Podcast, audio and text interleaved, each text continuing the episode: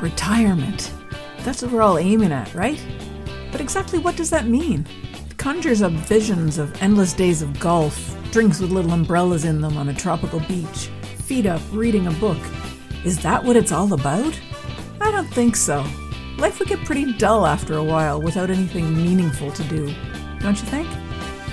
I'm Jackie Doucette, and I'm on a mission to discover exactly what life is like beyond retirement. Join me while I chat with people who've already done it, who've retired to something rather than from something. Let's find out together exactly what's waiting for us when we say goodbye to that 9 to 5.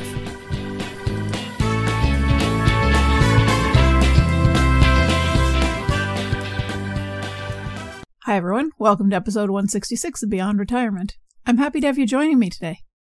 If you recall, last week I was talking with Leah Seafor, who is South Africa's go to life and relationships expert. She definitely lived up to her reputation of being a straight talker who takes no nonsense, don't you think? If you haven't had a chance to listen to that interview yet, I suggest that you go do it now because I'm going to talk about things that came from what she said, and it might not make a lot of sense uh, out of context. One of the first things we talked about was communication and relationships, and something Leah said really hit home for me. She said a lot of people have trouble getting along with others in their various relationships. And something we all should keep in mind is that in our relationships, we are the common denominator. So if I'm struggling to get along with my reading club friends, and then I go off to the Legion and I join my euchre playing friends, and I have disagreements with them too, it might be a good idea for me to step back for a moment and figure out what I'm doing in those relationships. Since I'm the one that's having the issues in all of them, maybe I need to do something different. That's something that I think about a lot, actually. Can't be me that's got a problem, right? It's got to be someone else. But when it's happening everywhere, maybe it's you.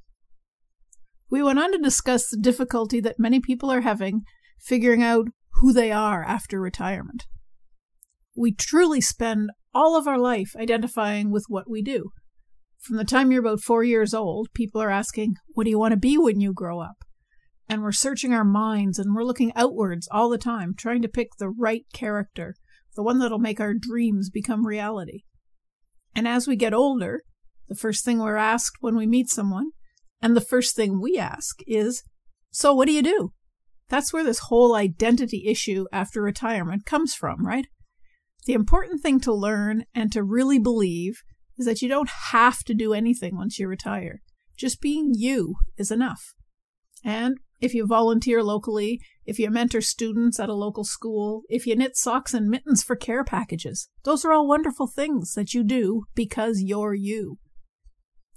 One of the most important points that Leah made was around this aspect that social standing has been an issue forever. When you say you're a lawyer and the person beside you says she's a stay at home mom, there's no denying the difference in the conversations and the actions of the people around you. If you're lucky, it's a subtle thing, but often it's quite obvious, and we perpetuate it ourselves when we worry about trying to identify ourselves in those terms. As a retiree, it's really important to remember no, not just remember, but to accept that everything you've learned over the course of your life has made you who you are. It's not just the job that you did or the profession you were part of, for your working life, you were in service to the company or the organization and the people that made up that select group. Now that you're retired, you get to be of service to society in general. Your skills, your training, your experience didn't just evaporate because you aren't employed by the company any longer. So it's time to identify the skills that you've got. Remember that your skill set goes beyond what your job description said do you think everyone starting out in your field has the experience and the skills that you possess? They absolutely don't. So here's a chance for you to be of service. You could offer your assistance to new employees through a mentorship course or a program. Or maybe you could start a blog about whatever it is you've done through your life, sharing the wisdom that you've developed and the experiences you've had. When Leah mentioned this idea, a blog or a YouTube channel, I'll admit I got a little shiver of nervousness even at the thought of it. Putting myself out there and trying to tell people about something? Yikes! That takes a lot of courage, right? That's what I thought. But you know what? It really doesn't take much courage at all. Three or four seconds of insane courage is all it takes to do anything outside your comfort zone. Look at me, I got a podcast. One of the examples we discussed was the idea that if you were a doctor, you could give value to others by something as simple as telling people how to prepare for a visit to their GP. These days, everyone is so overworked and so short on time. Having a patient come into the doctor's office prepared for the visit would be a godsend to the doctor, don't you think? And don't you think that you'd probably get more out of your visit if you went properly prepared for it? It doesn't take a lot of effort on the part of that retired doctor to turn on the camera on his or her phone or computer and then do a short recording of what I wish my patients would do before they came to see me.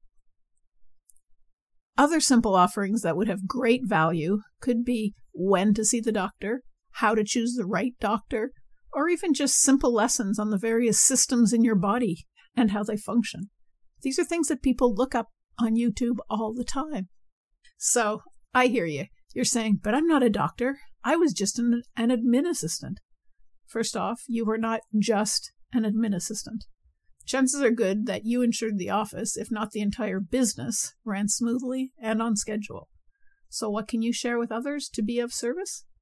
How about a short lesson on how to organize files on the computer or in a cabinet so everyone can find what they're looking for?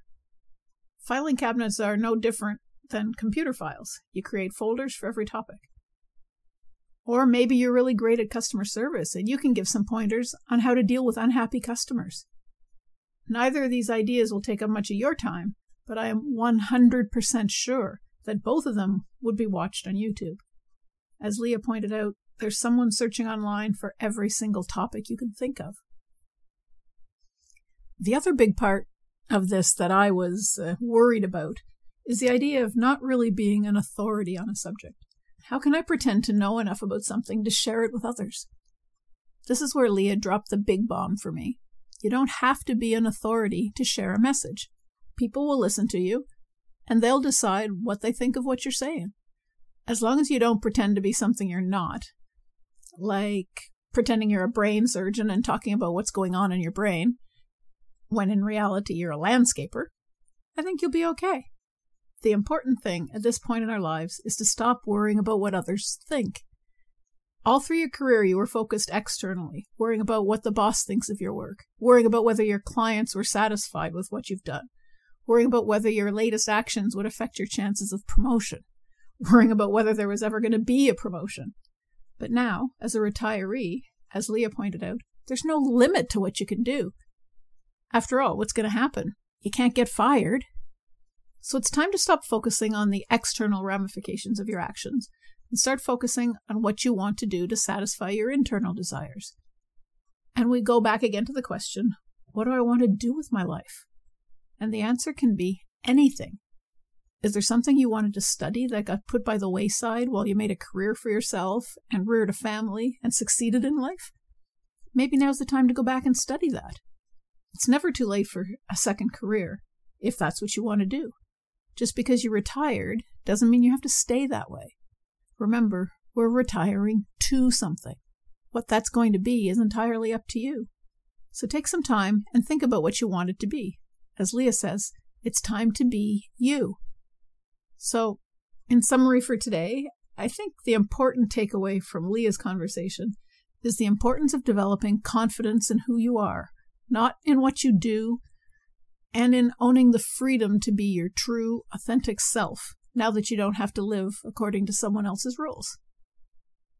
Next week, I'll be talking with Emily Braun, who makes her business out of helping people figure out the best place for them to live overseas. She does the research and she works with individuals and couples to determine what suits them best. I hope you'll join us.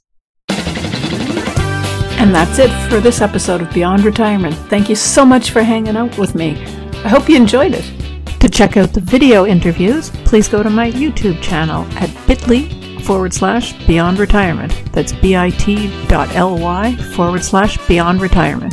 Be sure to subscribe so you won't miss any new episodes.